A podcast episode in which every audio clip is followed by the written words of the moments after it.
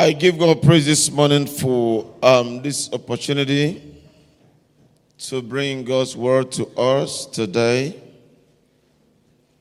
I want to say thank you to Pastor Nabsential and the leadership of the church for this opportunity to bring God's word to us this morning. Pastor is out on a different assignment. We're praying that the grace of the Lord will manifest in his life and will bless people. In the name of Jesus. We are going to continue with our series that we're running this month and next month, which is Unraveling the Mystery of Godliness. We're going to continue with our series. 2 weeks ago, Pastor looked at manifested in the flesh. About Jesus Christ from our opening scripture, which is First Timothy 3:16. And then last week, Pastor looked at justified in the Spirit. And today, we're going to look at the power of justification that's justified in the Spirit. And today, we're going to look at enjoying angelic ministration. Praise the Lord. Enjoying angelic ministration. So I wanted to, as the Lord will help you, pay very keen and very rapt attention to what the Holy Spirit is about to say to us this morning. And while the word is going on, I'd like you to ask him for wisdom to implement what you hear. It's one thing to hear, it's another thing to do. And again, I wanted to ask him for grace to do what you hear. Because the word of God is for application. That's the only time it produces result. If you know it and you don't do it, you will not get results. You have to know it enough to sponsor a conviction for application. So if you know it, then it should sponsor a very formidable conviction for application. And that is when results comes. Don't just know the word of God and carry it around and quote it, and it does not reflect in any of the things you do. When a situation comes, you act the other way. No, that is not a conviction. If a medical doctor is being trained, an individual is being trained to be a lawyer, whenever there is an argument, you see that perspective of legal practice would just show up in that debate. If a medical doctor is anywhere and someone has collapsed, you see a reaction from medical knowledge to save that life. So when you see a situation, as a Christian, you should react from the deposit of the spiritual content within your spirit and not act the other way.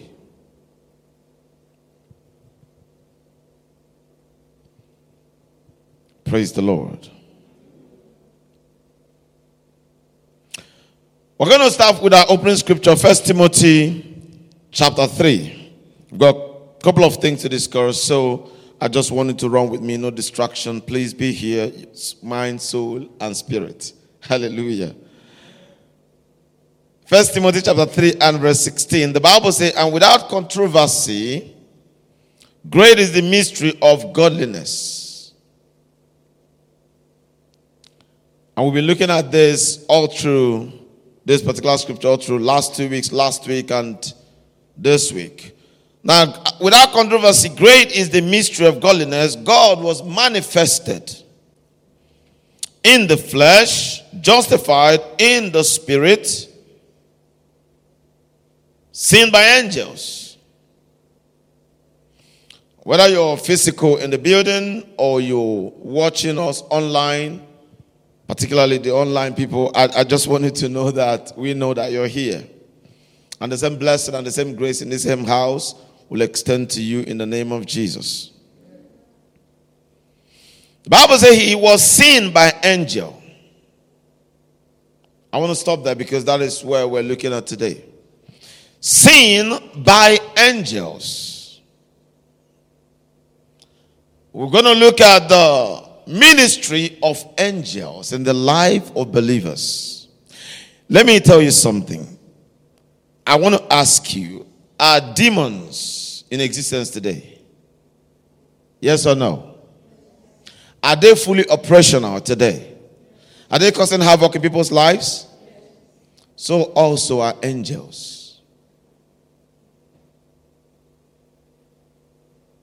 So I don't want you to only acknowledge the fact that demons are around and they're causing things and they're creating problems for people's lives without acknowledging the presence of the ministering spirits, the angels. So I wanted to acknowledge, because even as we're here, they are here.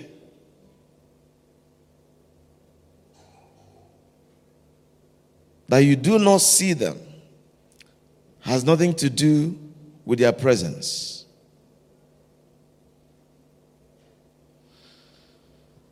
They are here. But your physical eyes cannot see them. The angels. Remember, the Bible talked about how Jacob dreamt and he saw angels ascending and descending, right? And he said, and this is what?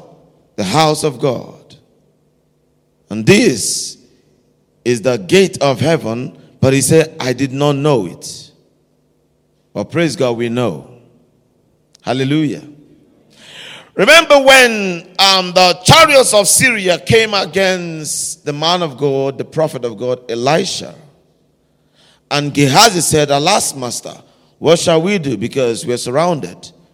And the Bible says, he said to him that they that be with us are what? More than they that be with them. And he said he prayed that the eye of the young man would be opened, because it's not the physical, optical eyes that you use to see the angels. No. Something normally happens in an individual's life before you can see in the realm of the spirit. It's a spiritual sight that can behold them. When Peter and John in the gate of beautiful, Acts chapter 3, said to the lame man, look on us. And the Bible said they fixed their eyes on him. You think it was optical eye they were looking at? No. No. Remember, they just contacted something in Acts chapter 2, and there was a tongue at the cloven. The Bible said the cloven tongues of fire was on each of them, and they carried it to that man. And they said, look on us. It's not optical eyes that they say look at.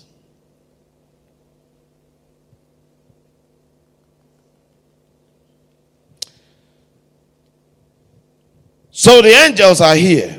Acknowledge them in your life every now and then. That's what we're going to look at today. Matthew chapter 28, if we bring that up. If we look at Pastor Lola led us so powerfully last couple of minutes ago in our Bible scripture reading, and we read that Matthew chapter 28, 1-10, and we read Exodus 25, 8-22. But we're going to extract few things from these scriptures this morning. Matthew 28. Let's start from there. Matthew 28. I love my hard copy Bible a lot. Praise the Lord. I don't think I can ever do without this. And the pastor is too electronic. But for me, I love this. Hallelujah. So Matthew 28.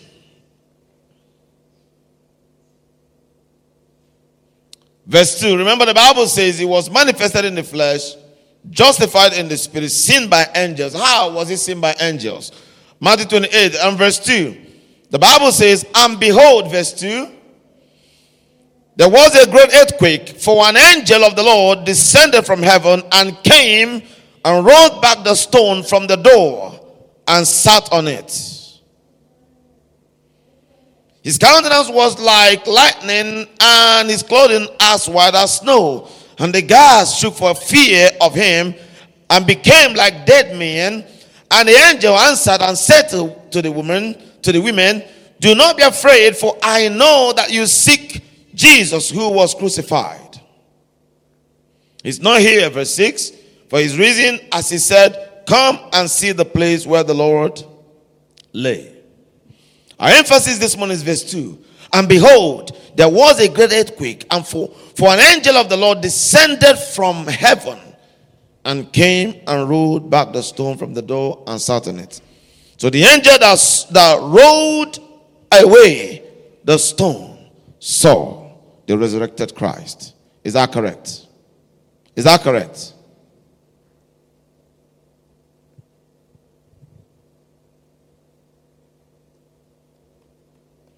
Now the Bible says, when you gather in the name of Jesus Christ in a church like this, the Bible says in Hebrews chapter 12, there's a makeup. I'm going somewhere this morning. I just wanted to follow me.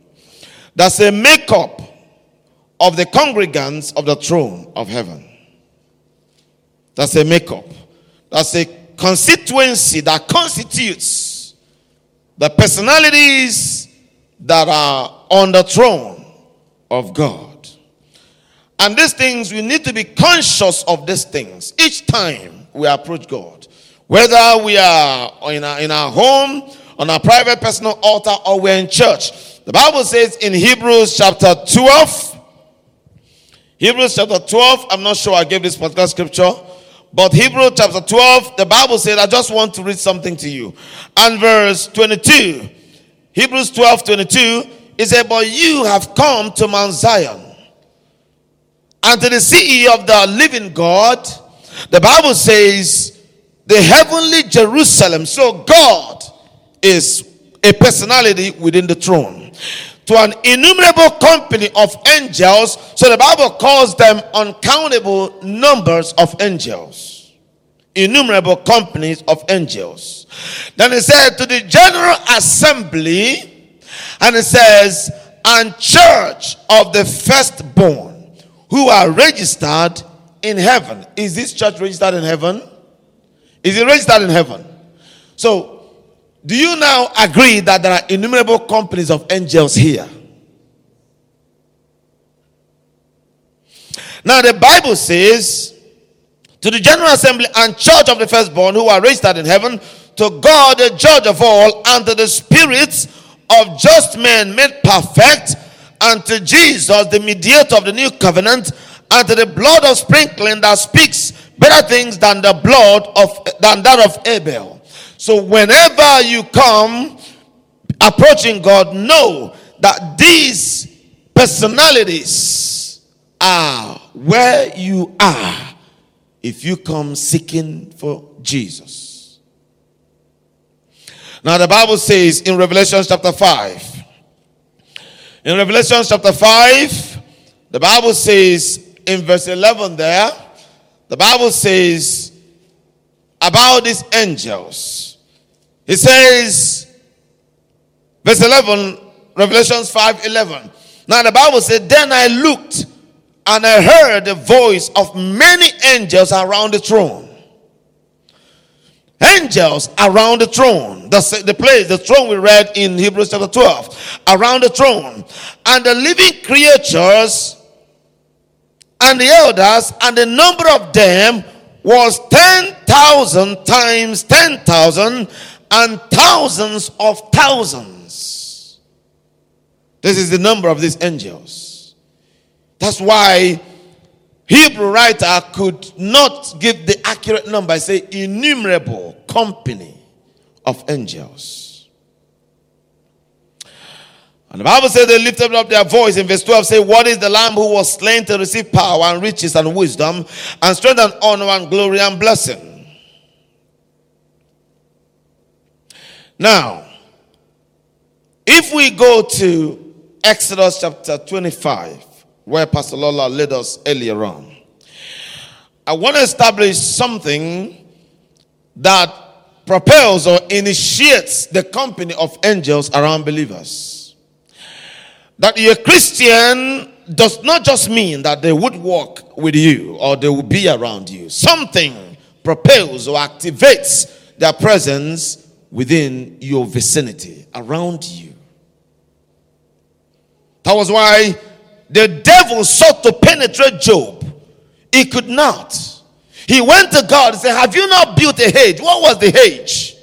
According to scripture, the Bible said that the angels of the Lord encamps around those that fear him. So that was the wall that the devil could not penetrate. The devil could not penetrate it because the angels of the Lord, Psalm 34 verse 7, angels of the Lord, they encamp around anyone that fears, that reverences the name of the Lord.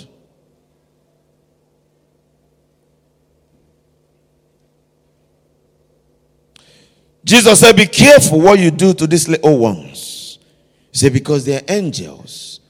He said, behold the face of my Father who is in heaven. He said, behold, he said, be careful how you treat these little ones. Christians, the ones that serve him, the ones that relinquish everything for him, the ones that fear him, the ones that reverence him. He said, be careful how you treat them. Because they're angels. These things are not cliches. These things are realities. They are what? They are what? Realities. He said, for their angels behold. Consistently, they behold. That was why the devil tried by all means to penetrate Job, his possessions and his family, and he could not. He had to go back to God. Job was not living in heaven. He lived here. In the Middle East, here on earth.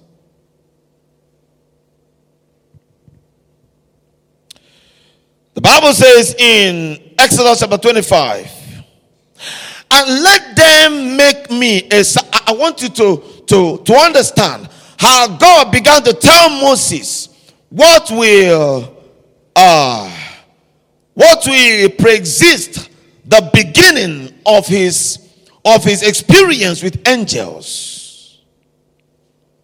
Up until this time, God has not told Moses anything about the angels. But this time around, the Bible says, and he said, let them make me a sanctuary that I may dwell among them. Let them make me a sanctuary that I may dwell among them. So, you and I are the sanctuary of God. He said, let them make me a sanctuary that I may dwell. Because if I find a sanctuary and I come, I don't come alone. When I come with a company. Because the Bible says, I see the Lord. Let me read it to you. Isaiah... you might not find all the scriptures that whatever the Holy Ghost jumps into my mind, that's what we guarantee, but we still read all the scriptures that are given.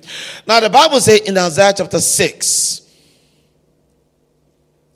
that in the year that Uzziah died, verse 1, I saw the Lord sitting on a throne, high and lifted up. He said, I saw the Lord sitting on a throne, high and lifted up, and his train, the throne of his robe, filled the temple, and above his two seraphim.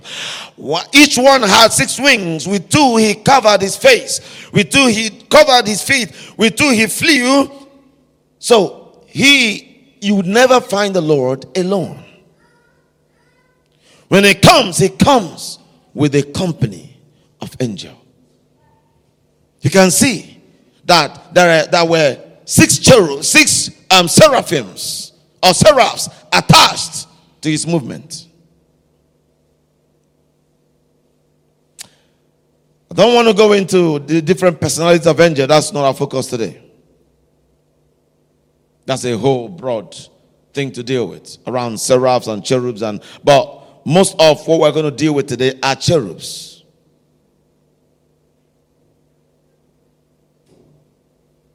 Now, if we look at First Peter chapter 2, put your hand in that Exodus, please. First Peter chapter 2. We're coming back to the Exodus. I just want to establish something. First Peter chapter 2 and verse 4 to 5. First Peter 2.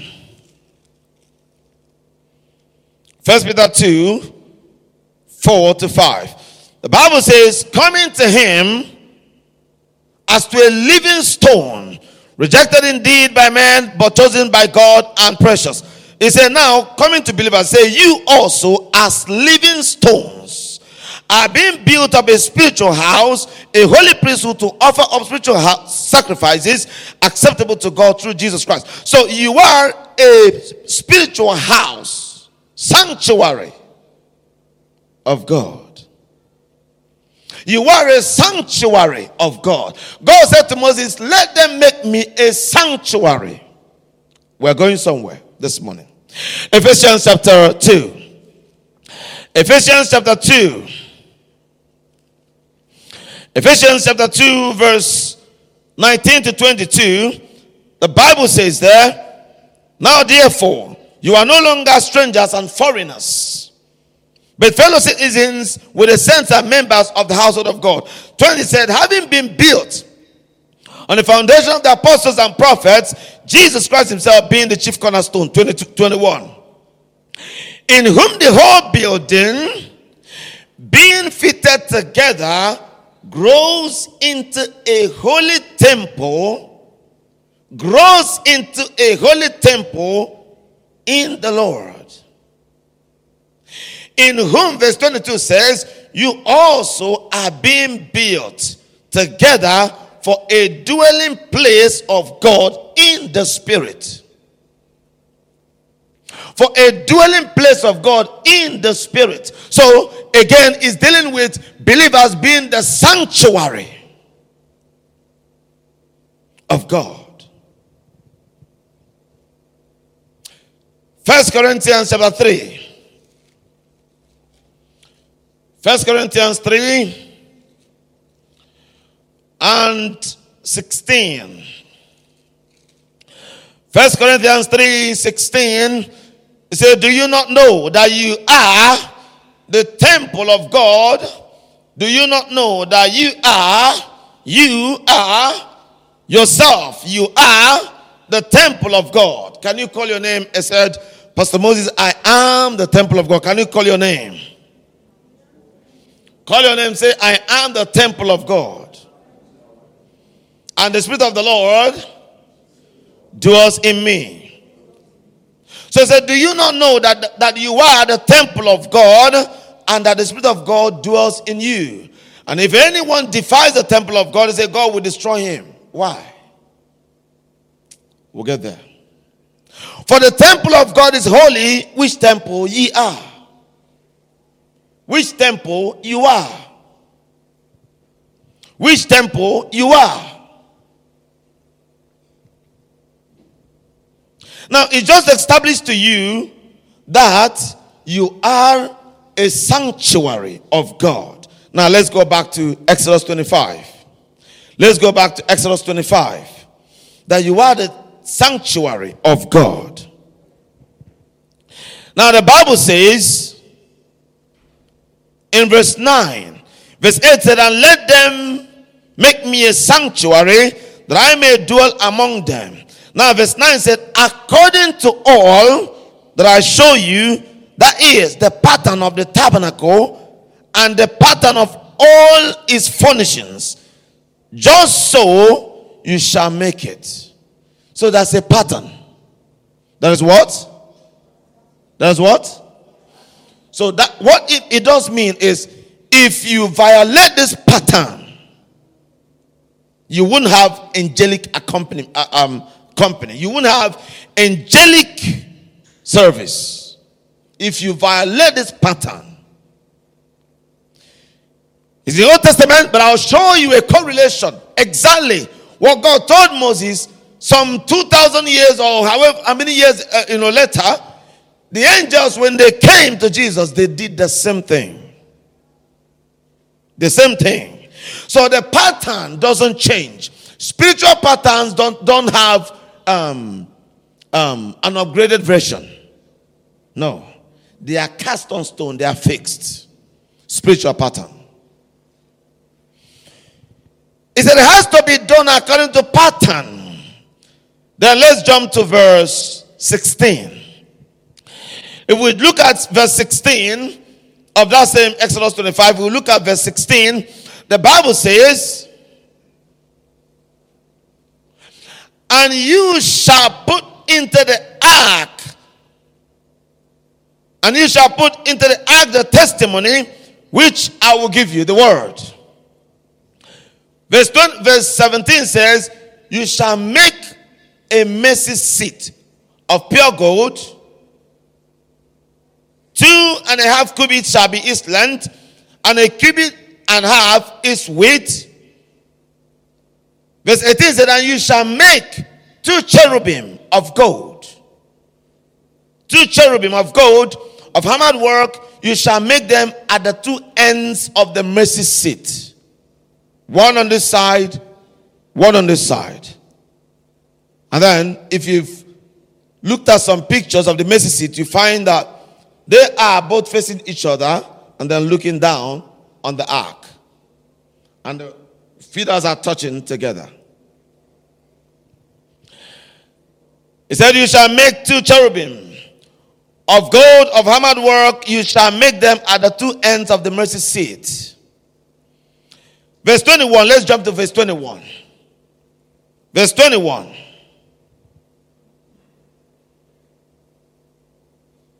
Okay, let's read. Let's continue. Let's read from. Let's continue. 19. Let's continue. 19. Just for it to make sense to everyone. 19. It said, make 1 cherub at 1 end, and the other cherub at the other end. You shall make the cherub at the 2 ends of it, of 1 piece, with the mercy seat. And the cherubim, verse 20, shall stretch out their wings above, covering the mercy seat with their wings. And they shall face one another. The faces of the cherubim shall be toward the mercy seat. Face one another, and their face shall be towards the mercy seat. The Bible says, and there... Okay, verse 21. You shall put the mercy seat on top of the ark, and in the ark you shall put the testimony that I will give you. Verse 22. And there I will... do what? Can we read verse 22? 1 to go. And there I will. So there is a place that God responds to. There's a place that hosts God's presence. That's a pattern. You don't just get God's attention anyhow. That's a pattern. It said, and there I will meet with you. And then he said, I will speak with you from above the mercy seat. From between the 2 cherubim, which are on the ark of the testimony, about everything which I will give you in commandment to the children of Israel. So you can see that's a place where you uncover the secrets of your life. There is a location where you can draw instructions and guidance for your advancement in life. It said, there I will meet with you, and I will speak with you from above the mercy seat. There. Because of our time, there are so many other scriptures. It said, there I will meet with you. If you look at Exodus 29, we're not going to read it. Exodus 29, 42 and 43. It says, and there, where the testimony is, the word, There I will meet with you. So what it does mean is that each time you open the word of God, God comes. That is why when you're reading, you say, and I was studying, and the Lord said, and the Lord said. Has it happened to anybody here? Because there is where I will meet with you. And when you hear the Lord said, from today, I want you to have the consciousness. Whenever you hear God speak to you, it means that's an angel right there. Right there. It means that's an angel right there. Because it says, on the mercy seat, the cherubs will be there, the testimony will be there, and there I will speak with you.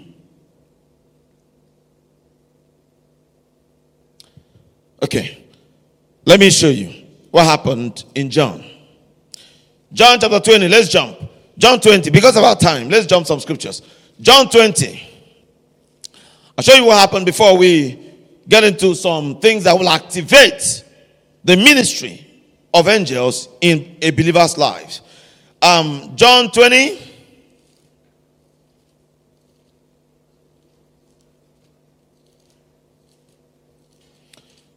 John 20 and verse, we're looking at verse 11. Let's look at 11. The Bible says, but Mary stood outside by the tomb weeping. And as she wept, she stooped down and looked into the tomb. Verse 12. And she saw, I want you to watch this. Look at what God told Moses in Exodus 25. Now, watch what happened here. This was maybe about 2,000-3,000 years later. The Bible says, and she saw two angels. These were cherubs. Two angels in white sitting. One. I want us to read it together. One to go. Let's read verse 12. One to go. And she saw two angels in white sitting. One and the other.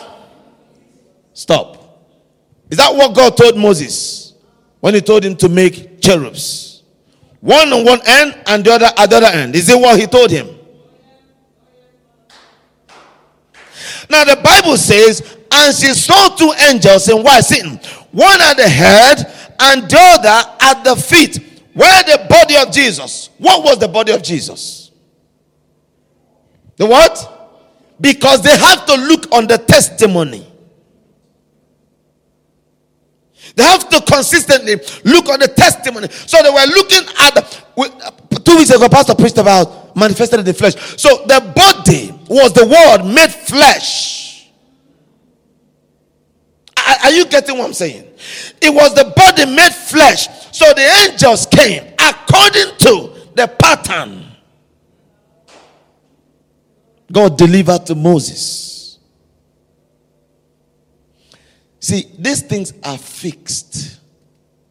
That's why my little daughter, if she grows up to walk into it, she'll get results. They are fixed. There are no upgraded versions. Like when you're doing research and you cite something of 15 years ago, they say it's too old. 10 years ago, they say, change that citation. We've got a couple of researchers here. But the scripture, time does not invalidate it because it's eternal. It's eternal. So each time we apply ourselves to what the scripture says, we will get the results. The prophets and the people of old in the scripture, God, will get the same results. Now the Bible says this, verse 13. Then they said to her, if we bring that scripture back, please, John 20, verse 13. The Bible says, then they said to her, the angels, the cherubs, they said to her,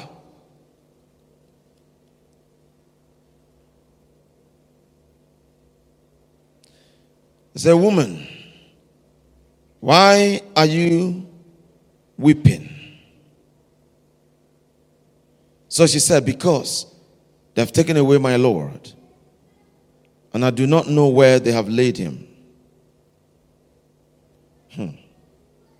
Now, when she had said this, she turned around and saw Jesus standing there, but did not know.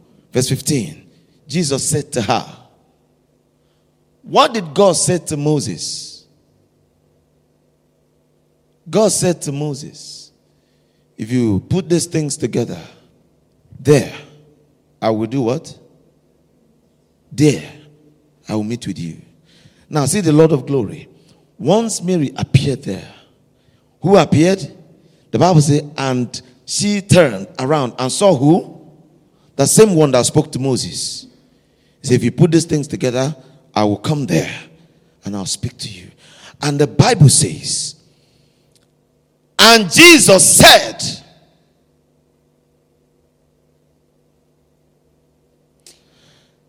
brethren, there are too many things around this scripture. There are too many things. What I just read to you now can be preached for a whole month. There are too many things here. One of them is that you don't come to this mercy seat in the flesh. You don't. Because where it was kept in the tabernacle, nobody had access into the holiest of all except the high priest, who must be thoroughly consecrated and sanctified and in the spirit before he can gain access behind the veil.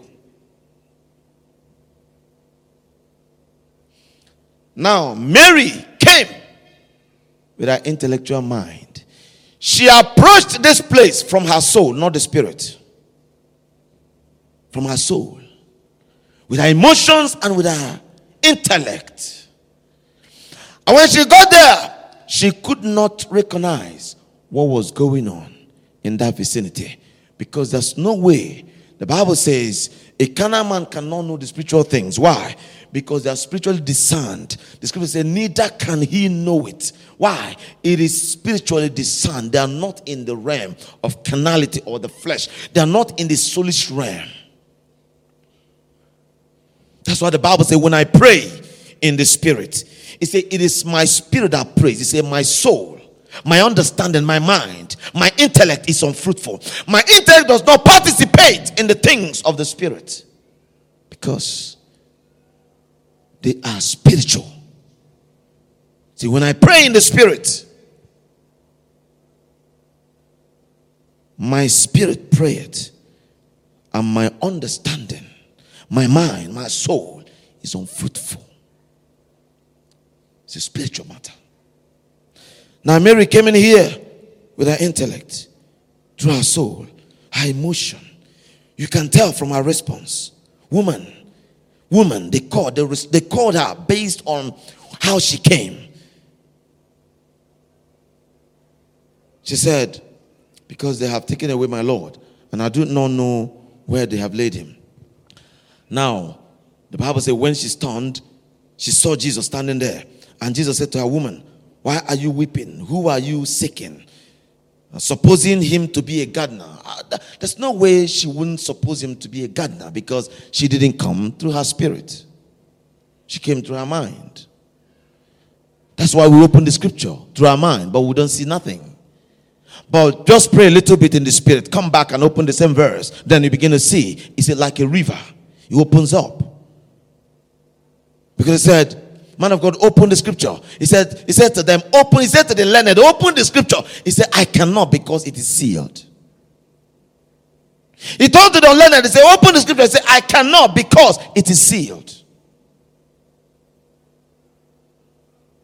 Mary could not.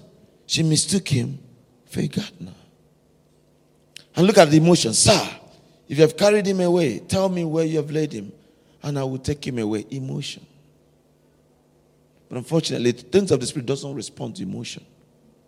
It has to be spiritual. Because Jesus told us in John chapter 4 that God is what? A spirit. And he that worship him must come how?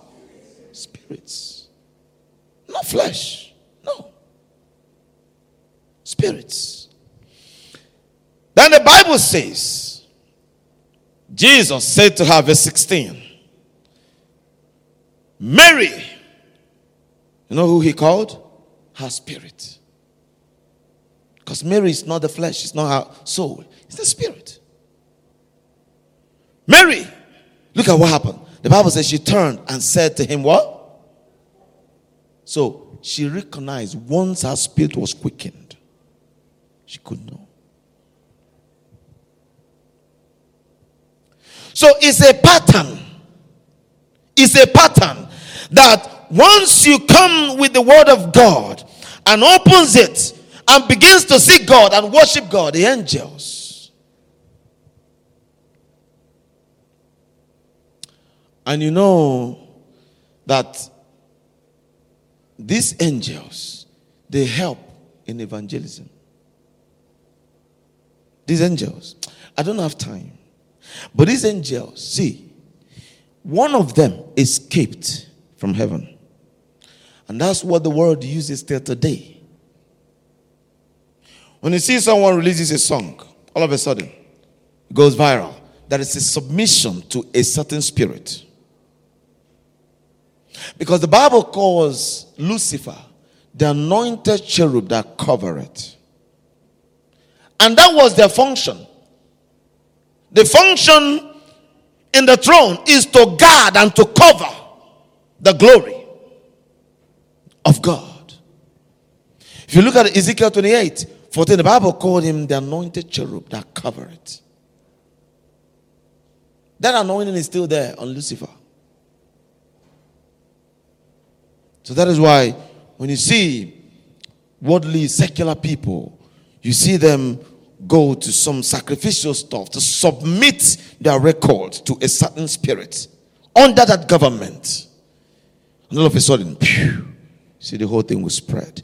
If a Christian musician uses it, not the one of the devil, but the one with the anointed cherubs that are still with God, under that same umbrella, they will still expand. Praise the Lord. Just before we close, I just want to look at how to activate the ministry of angels. How to activate the ministry of angels. How do we activate it? Number one is passion for the propagation of the gospel. Passion for the propagation of the gospel. Passion for the propagation of the gospel. If we look at Acts of Apostles chapter 5. Acts chapter 5. Acts 5 and verse 12. You see something there. Acts 5 verse 12. And through the hands of apostles, many signs and wonders were done among the people. And they were all with one accord in Solomon's porch. If we run to 15, verse 15. So that they brought the sick out into the streets and laid them on beds and couches.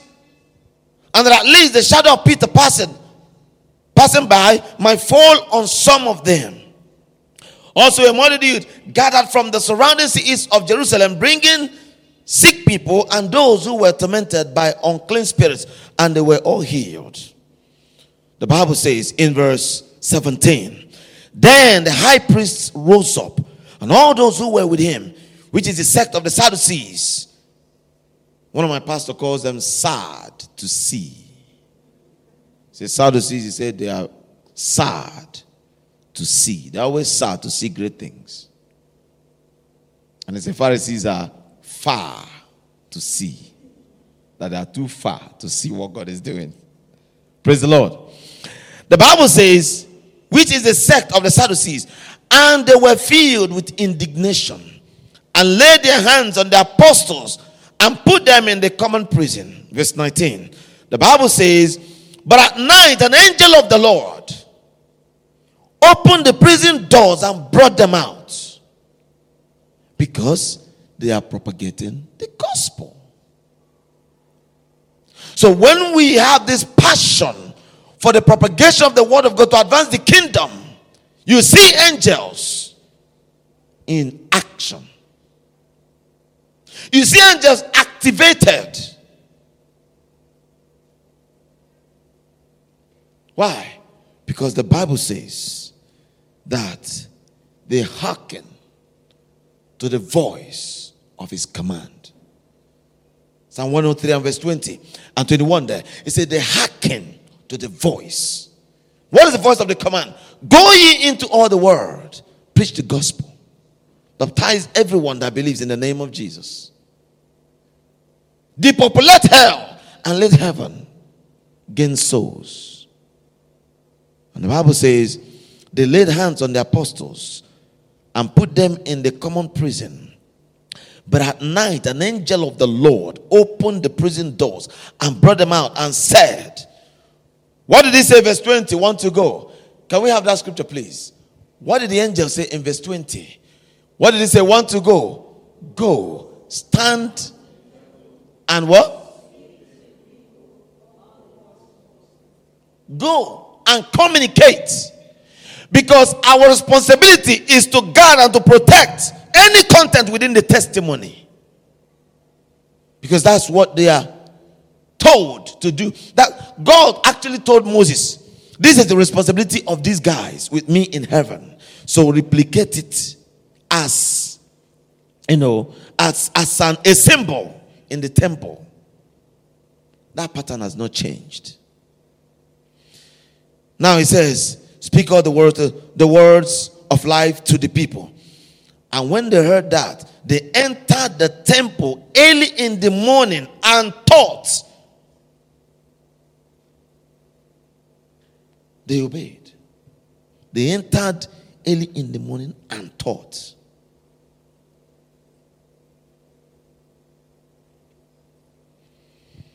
If you read down, you see that something happened.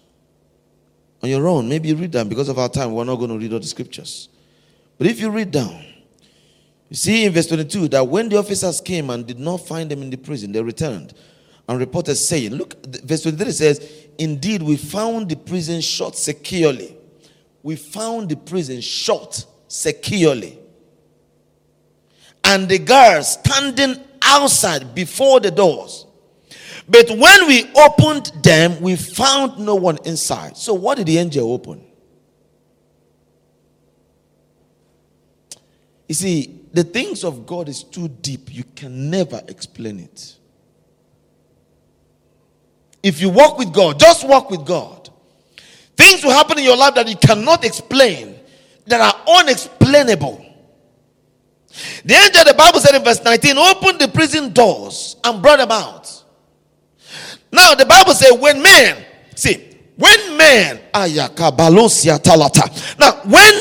it was in the spirit, it was opened. But when it was in the flesh, what happened? It was shut.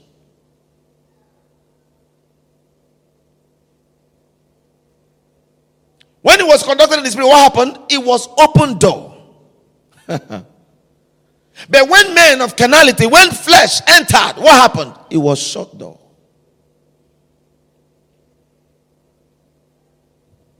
You cannot explain the spiritual. No, sir.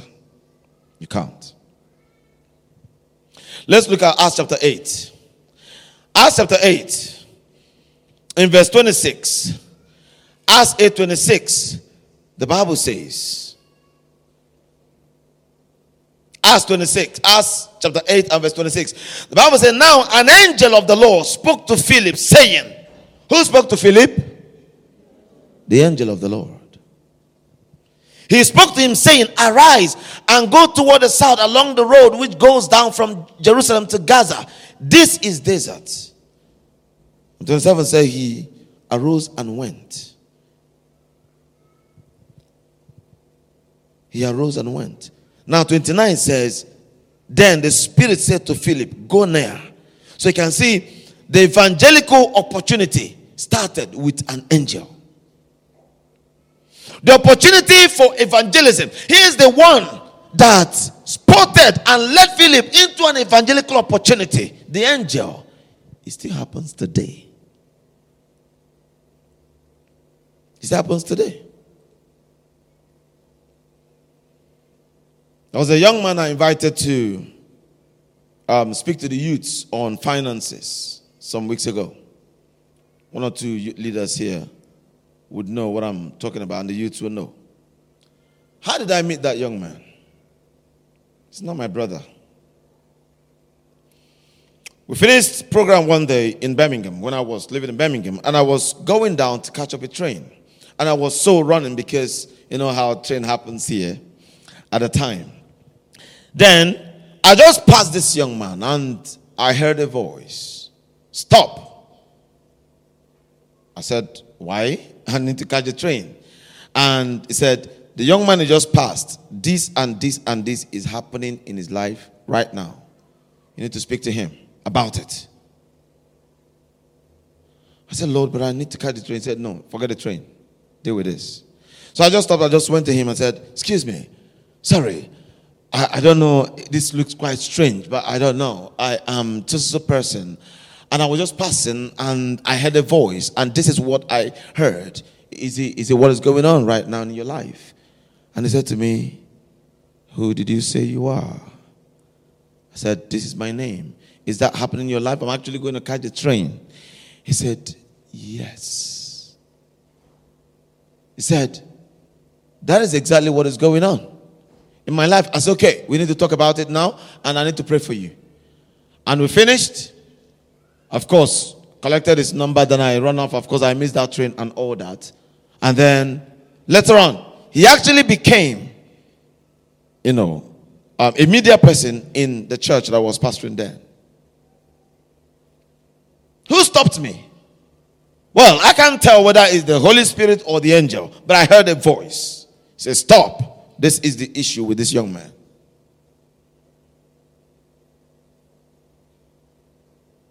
So it still happens today. The Bible says the angel brought this opportunity.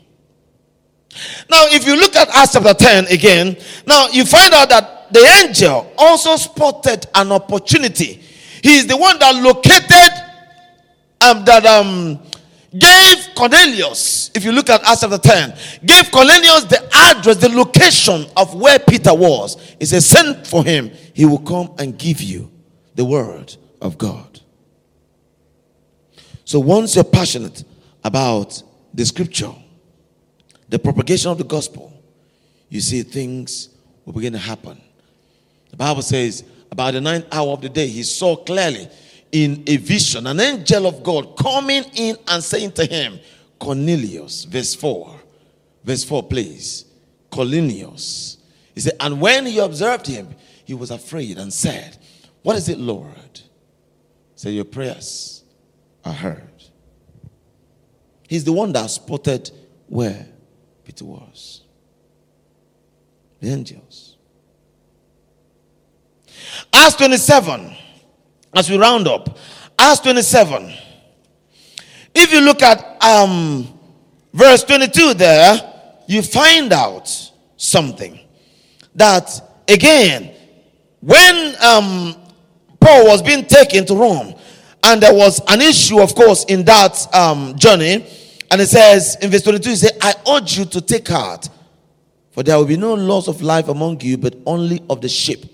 For there stood by me this night an angel of the Lord, to whom I belong and whom I serve, saying, do not be afraid, Paul. You must be brought before Caesar. And indeed, God has granted you all who sell. God has granted you all who sell with you their soul. So you can see the angels are interested to protect and to guard the word of God. What other thing activates the ministry of angels? Prayer. Prayer altar activates the ministry of angels. Prayer altar. As we conclude. Prayer altar. Look at Acts quickly. Let's look at Acts chapter 5. Acts chapter 5. The Bible says in Acts chapter 12 rather. Acts chapter 12. Acts 12. And verse 5. The Bible says, Peter was therefore kept in prison, but constant prayer was offered to God for him. By what? By who? The church. He was kept in prison, but constant prayer was offered to God for him by the church. And verse 7, the Bible says, and behold, verse 7, an angel of the Lord stood by him, and a light shone in the prison. And he struck Peter on the side and raised him up, saying, arise quickly, and his chains fell off his hands. Then the angel said to him, guard yourself and tie on your sandals. So he did. And he said to him, put on your garment and follow me. Of course, we all know what happened. The rest became history.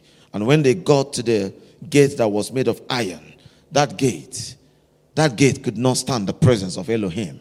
Because you see, these cherubs, they carry the glory of Elohim around. So when they got there, the gate recognized that these are not beings that I can't stop. These are beings I must give way to. Even inanimate objects responded and gave way. Let's walk in the spirit, brethren. These are the things that make us, extraordinary. These are the things that make us, more than humans. These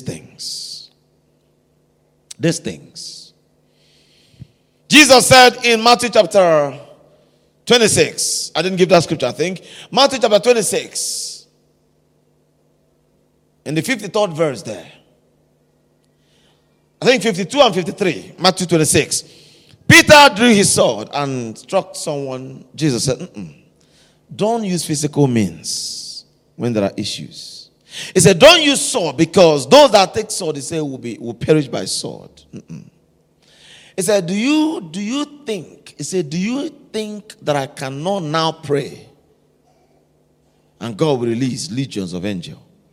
So what does that tell you? That prayer secures the presence of angels. He said, do you think that I cannot now pray? I'm quoting the New King James Version. That I cannot now pray and God will release legions of angels. So prayer secures. I didn't have time. I wanted to look into what the experience of Daniel and Gabriel, one of the cherubs again. And what happened with Daniel, but there's no time to look into that. I just want to mention the last thing before we stand up to pray. And we have communion today. So the Bible says, another thing that activates the ministry of angel is godly reverence. Godly reverence. That's another thing. If you can look at scriptures like Matthew chapter 1 from 18th verse. Joseph was an upright man, one that feared God. He was an upright man, and he was always having angelic visitation because he lived in godly reverence. Even when he wakes up from his dream, he so reverenced God that even the instructions from his dreams, he carries them out to the letter in the physical. He reverenced God so deeply, and he had that company of angels. An angel will come and give him certain instructions. Even tell him things that would have been forbidden that Joseph could not have thought about. Like taking Jesus to Egypt. I mean, everything he knew about scripture contradicts that thing. But the angel showed up. He said, now, it's time to take the child. Take this child to Egypt. Because someone seeks to kill him. Because, remember, one of the sons of Abraham, right? Wanted to go to Egypt. And God forbade him, right? But God sent angel. Angel came and said, take this child to Egypt. When those that sought his life died, the angel came back again. Say, hey, do you think you don't have an angel in your life? You have one. The only thing that you've not taken acknowledgement of his presence. The Bible says, are they not ministering spirits who are sent to minister for those who are the heirs of salvation? Are you an heir of salvation? Have you been born again? You are an heir apparent. You are heir of God. So you have angelic company in your life. Can we rise to our feet?